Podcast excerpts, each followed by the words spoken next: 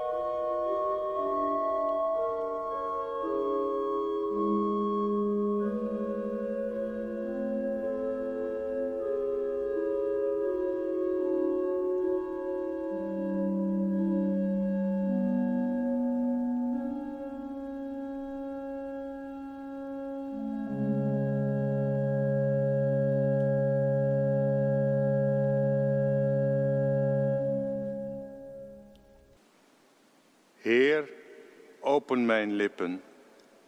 Mijn mond zal zingen van uw eer. God, kom mij te hulp. Heer, haast u mij te helpen.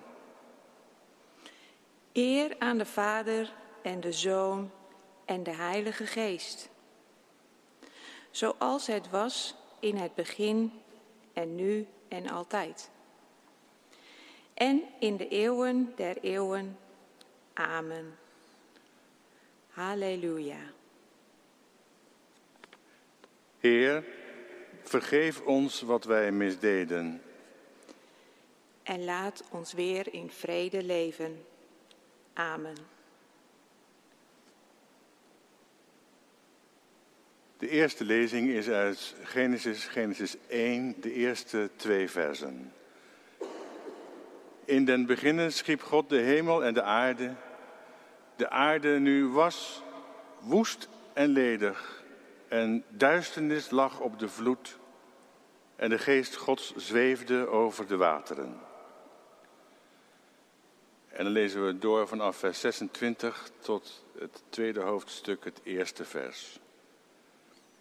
En God zeide, laat ons mensen maken naar ons beeld als onze gelijkenis, opdat zij heersen over de vissen der zee en over het gevogelte des hemels en over het vee en over de gehele aarde en over al het kruipend gedierte dat op de aarde kruipt. En God schiep de mens naar zijn beeld, naar Gods beeld schiep hij hem, man en vrouw schiep hij hen. En God zegende hen en God zeide tot hen, wees vruchtbaar en word talrijk. Vervult de aarde en onderwerpt haar, heerst over de vissen der zee en over het gevogelte des hemels en over al het gedierte dat op de aarde kruipt. En God zeide, zie, ik geef u al het zaaddragend gewas op de gehele aarde en al het geboomte waaraan zaaddragende vruchten zijn, het zal u tot spijze dienen. Maar aan al het gedierte der aarde en al het gevogelte des hemels en al wat op de aarde kruipt waarin leven is, geef ik al het groene kruid tot spijze. En het was al zo. En God zag alles wat hij gemaakt had en zie, het was zeer goed. Toen was het avond geweest en het was morgen geweest, de zesde dag. Alzo werden voltooid de hemel en de aarde en al hun Heer. Tot zover.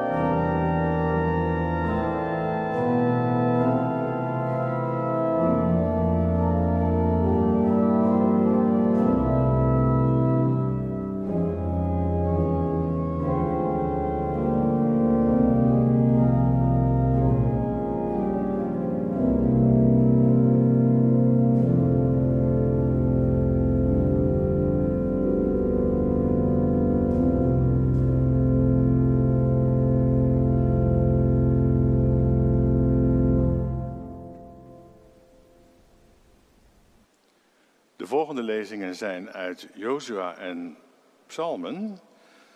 Jozua 17, vers 15. Toen ik deze lezing opgaf, werd mij gevraagd of ik mij niet had vergist. Het lijkt een eigenaardige lezing, maar straks zal blijken hoe belangrijk deze lezing is. Jozua 17, vers 15. Toen zeide Jozua tot hen, als gij een talrijk volk zijt, trekt dan naar het woudgebied en kapt u daar ruimte.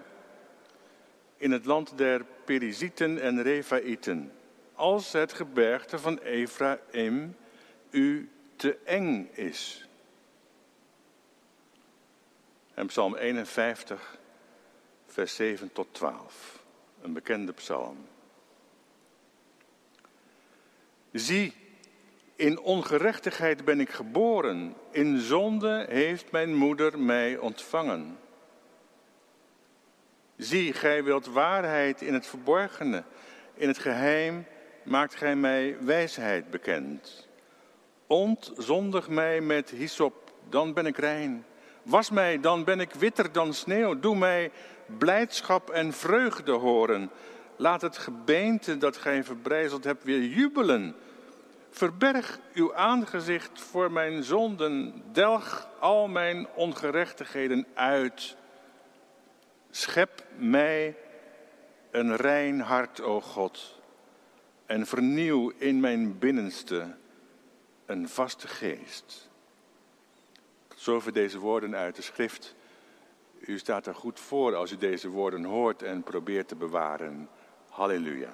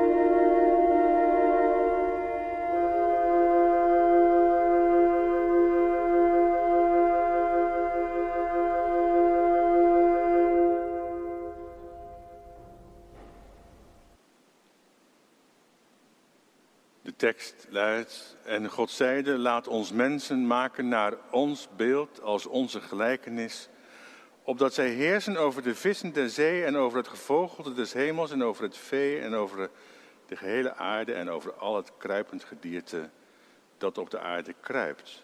En God schiep de mens naar zijn beeld. Naar Gods beeld schiep hij hem. Man en vrouw schiep hij hen. Gemeente van onze Heer Jezus Christus. Aan het begin van de Bijbel vinden we een gedicht. Het gedicht van de 7 dagen. Ik zeg gedicht omdat het dat is.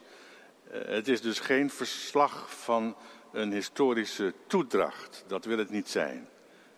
De Bijbelschrijver is niet van gisteren en weet zelf ook wel dat het, als het historie zou betreffen, tamelijk ongeloofwaardig zou worden om de eerste dag te zorgen voor het licht en pas de derde dag de lichtbron aan te brengen, de zon namelijk. Zou je met dit gedicht moeten beginnen als Bijbellezer? Nee, eigenlijk niet.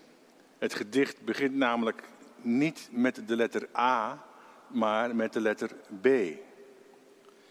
En in de oorspronkelijke schrift is die letter B een beetje groter dan alle andere letters. Bereshit bara. In beginsel schiep God de hemel en de aarde. Bereshit.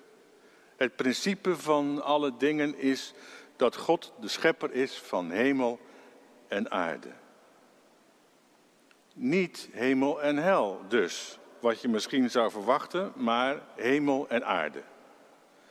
Waarbij de hemel er is voor de aarde en niet andersom. Maar zodra je dat ziet, deze letter B, ga je onmiddellijk op zoek naar de letter A. Je begint te lezen en je loopt de regels af en je komt vele malen de letter A tegen, totdat je stuit op die bijzondere plek, de enige andere plek waar een letter iets groter is getekend dan de rest, en dat is bij de zin Anochi Adonai, ik ben de Heer, jullie God, die jullie bevrijd heeft uit de slavernij. En dat is Exodus 20.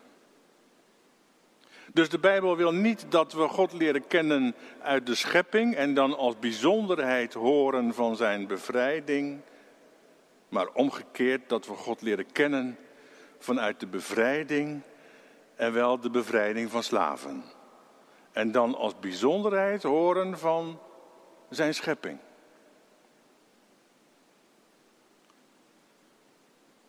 En is de schepping wel een zelfstandig naamwoord? Schepping, het thema van deze diensten. Schepping, is dat wel een afgerond iets?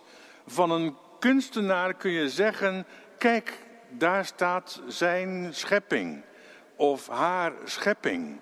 Zoals het ei van Maaike Vellinga aan de pot maar gepaard, of Frouille van Friesland van Natasja Benink aan de Sneekerkade. Schepping, iets dat af is, voltooid. Maar je kunt het woord schepping ook horen als een werkwoord. Iets dat gaande is, een proces. Waar we middenin zitten zonder dat we het eindresultaat al kennen. De bevrijder is de schepper.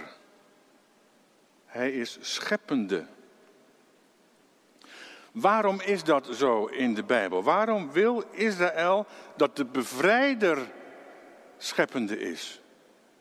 Dat je begint met de letter A en daarna ook de letter B daaraan vast. Dat is om te voorkomen dat de bevrijding van slaven wordt vergeestelijkt en wordt losgemaakt van de concrete werkelijkheid waarin slaven zich bevinden. Om te voorkomen dus dat het een idee zou worden, die bevrijding. Een gedachtengoed, om een beetje een modern maar niet zeggend woord te gebruiken. Idealisme. Daar doet de Bijbel niet aan. De Bijbel doet aan politiek namelijk. Slavenopstanding. In dat gedicht van 7 dagen valt het op dat daar maar heel weinig het woord scheppen wordt gebruikt. Meestal staat er het woord maken. Licht en duisternis, het uitspansel, het grote licht voor de dag en het kleine licht voor de nacht, de sterren, het wild gedierte, het vee, alles wat op de aardbodem kruipt, allemaal geen kwestie van schepping, maar gewoon gemaakt, maaksel. God maakte en God maakte. Dat geldt niet voor de zeedieren bijvoorbeeld en al helemaal niet voor de mens. En God schiep de mens naar zijn beeld, naar Gods beeld schiep hij hem, man en vrouw schiep hij hen. Schiep. Mannelijk en vrouwelijk staat er in het Hebreeuws. God schiep geen mannetjes en vrouwtjes apart, maar de mens met mannelijke en vrouwelijke aspecten. Het is de bevrijder die de slaven bevrijdt uit de slavernij, waarvan Israël zingt, hij, de bevrijder, hij is ook de schepper. Als bevrijder is hij mensen aan het scheppen. Wat is dat eigenlijk, scheppen? In het Hebreeuws is het woord bara.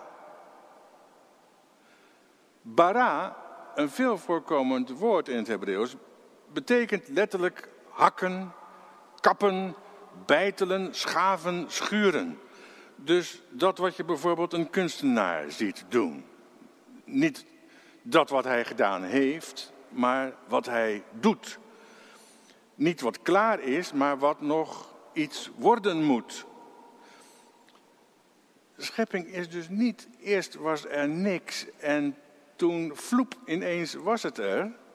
Creatio ex nihilo bedoeld is, eerst was het nog niks eigenlijk met die hemel en die aarde. De aarde was woest en duister en allemaal water en nog eens water. Brrr. Niet dat de aarde er nog niet was, maar dat de aarde die er was nog niets was. Dat leek nog nergens naar. En de mensen en hun gedrag, hun oorlogen en hun uitbuiten, hun slavenhouden en hun geweld, dat leek nergens op. In ongerechtigheid ben ik geboren, in zonden heeft mijn moeder mij ontvangen, zingt de psalm. Dat zegt niets over de baarmoeder of over de geslachtsgemeenschap. Het zegt iets over de wereld waarin een kind terechtkomt. En de zorg van de moeder. Hoe moet mijn kind ontvangen in deze wereld? Geboren in een wereld vol ongerechtigheid. Hoe moet mijn kind in vredesnaam opgroeien tot een volwassen mens vol blijdschap en vreugde? Creatio ex nihilo, schepping uit niets. Dat wil dus niet zeggen dat er eerst niets was. Wat er eerst was, zoals de aarde zich aan de Bijbelschrijver voordoet en ook aan ons, dat is nog niks gedaan. Daar moet God mee aan de slag. Israël zingt van een God die vindt dat oorlogshitsers, slavenhouders en uitbuiters niet op hem lijken. Of op haar lijken, want in de tekst is God altijd zowel mannelijk als vrouwelijk. Maar dat er in mensen en hun gedrag beeld en gelijkenis zouden moeten ontstaan. En dat gebeurt niet vanzelf, dat gebeurt niet van nature. Maar dat gebeurt doordat God zich inzet voor mensen en dan allereerst voor slaven en slachtoffers. De schepper is partijdig. En de partijganger van slaven is scheppende. Scheppen is dus iets of iemand niet aan zijn of haar lot overlaten, maar ermee aan de slag gaan. De psalmist zingt, schep mij een rein hart, o Heer. Dat is niet dat hij eerst geen hart had en toen ineens wel, maar dat het hart dat hij heeft niet het hart is waar hij op hoopt. Scheppen is bevrijden, dat is de boodschap. Maar hoe dan? Wat betekent dat voor jou en mij? Israël las deze teksten niet in vrijheid en blijheid, welvarendheid en welstand, maar in ballingschap. Sterker nog, deze teksten hebben voornamelijk hun vorm gekregen in de ballingschap. Het zijn liturgische teksten om op de been te blijven in benauwdheid en engte, in verdrukking en in duisternis. Het zijn crisisstemmende teksten. Israël looft een Heer die de bevrijder is. En bevrijden is de daad van God die aanleiding geeft te scheppen. Schepping is een vorm van bevrijden. En wat loven ze dan vooral, de Joden? Dat de Heer een bevrijder is in de benauwdheid. Dat is het gebed. Wees ons tot een bevrijder in de benauwdheid. In de benauwdheid. Niet uit, maar in. De Jodenheid is niet uit Auschwitz gered. En als christenen zeggen of beweren of zingen dat God uit de benauwdheid redt of bevrijdt, dan is dat min of meer toch een schande tegenover de Joden. Het gaat er niet om uit deze wereld te worden opgetild of weggehaald, maar om in deze wereld de ruimte te krijgen om op te ademen, adem te halen. Bevrijden is scheppen en scheppen is ruimte maken, zodat je weer lucht krijgt. Bara, scheppen, betekent vaak letterlijk ruimte maken. Een voorbeeld waaruit heel duidelijk wordt wat schepping is. In de Hebreeuwse taal, de taal van de Joodse liturgie, vinden we in Jozua 17, vers 15. Als het gebergte van Ephraim u te eng is, te benauwd, ga dan naar het woudgebied en kapt u daar ruimte.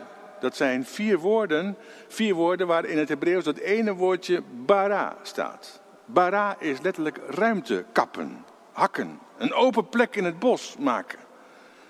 Denk maar aan ons woord rooien. Dat vind je nog in Kerkrade en in Sint-Oedenrode. Een open plek maken in het woud. De Bijbel zet ons dus niet op het spoor deze aarde te willen ontvluchten, de pijn ver achter je te laten en het verdriet, maar om daarin te blijven. En bij degenen die pijn en verdriet hebben. En dan in verbondenheid, waarvoor de Bijbel het woord liefde, AKP, gebruikt.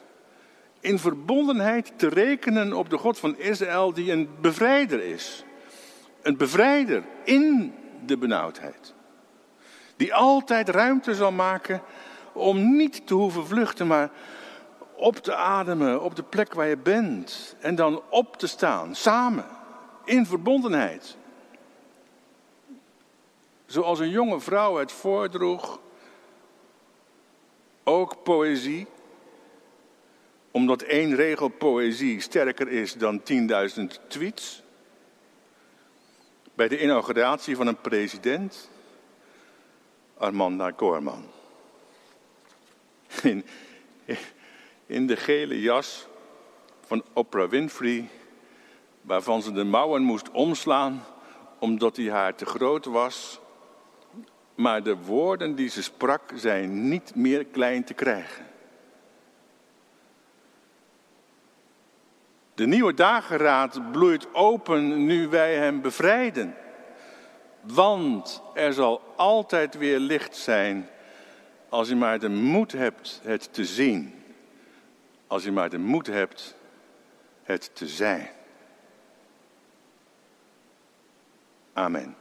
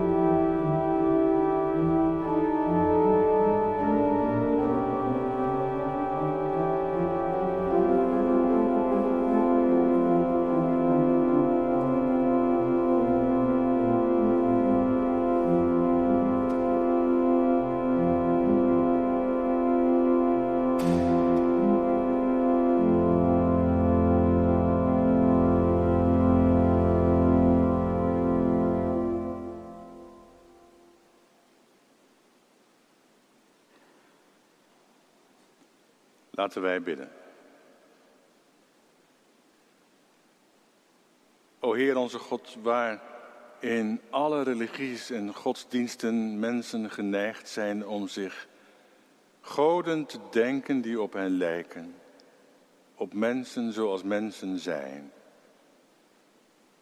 Geeft u dat vreemde Joodse boek aan ons met die vreemde, heel andere God die wil dat er tussen alle mensen mensen zijn of gaan komen die op u gaan lijken. Op u, een God die op mensen rekent. Dat maakt ons verantwoordelijk en dat geeft ons ook kracht. Zodat wij niet langer hopen op een eeuwigheid weg van deze aarde waarop we wonen. En waarop zoveel moeten zien te wonen voor wie wij nu willen spreken. Maar we met die ene die geboren in een stal en gestorven aan een kruis, die zo ongelooflijk op u leek, o God, dat we met hem en in zijn woorden durven bidden. Laat komen, Heer, uw rijk, hier op aarde waar we wonen en waar zoveel moeten zien te wonen. Leer ons te leven, leer ons het sterven af, zo bidden wij u. Heer, verhoor ons gebed.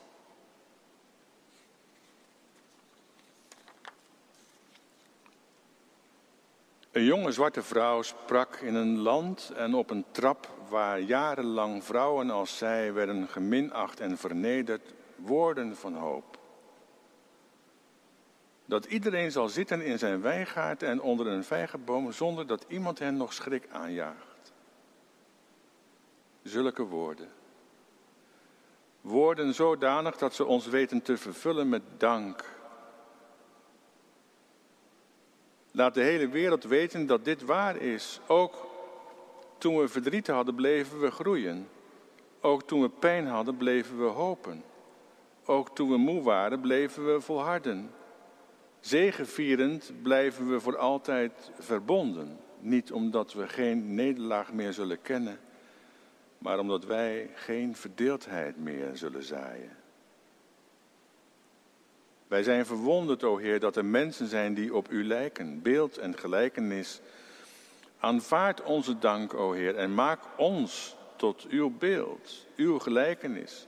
Schep de ruimte waarin wij kunnen opademen en opstaan, om het licht te zien en het licht te zijn.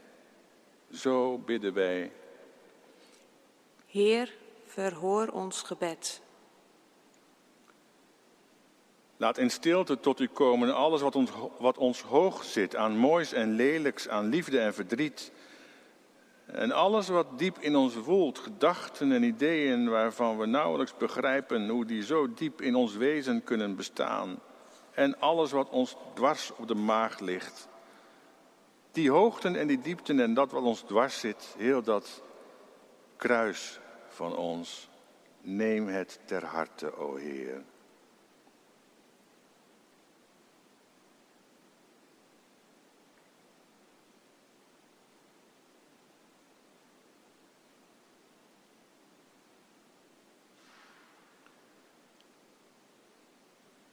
Heer, over de hele wereld roepen leerlingen van Jezus u toe.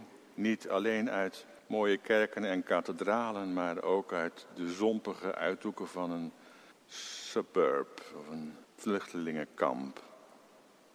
En wij scharen ons in dat koor van stemmen en roepen u toe, o onze Vader die in de hemelen zijt. Uw naam worden geheiligd. Uw koninkrijk komen. Uw wil geschieden gelijk in de hemel, alzo ook op de aarde. Geef ons heden ons dagelijks brood en vergeef ons onze schuldenaren. En leid ons niet in verzoeking, maar verlos ons van de boze. Want van u is het koninkrijk en de kracht en de heerlijkheid tot in eeuwigheid. Amen.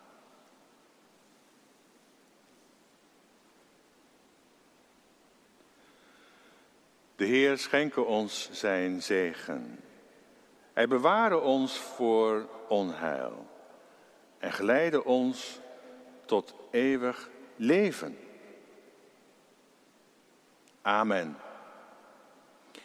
Loven wij de Heer, wij danken God.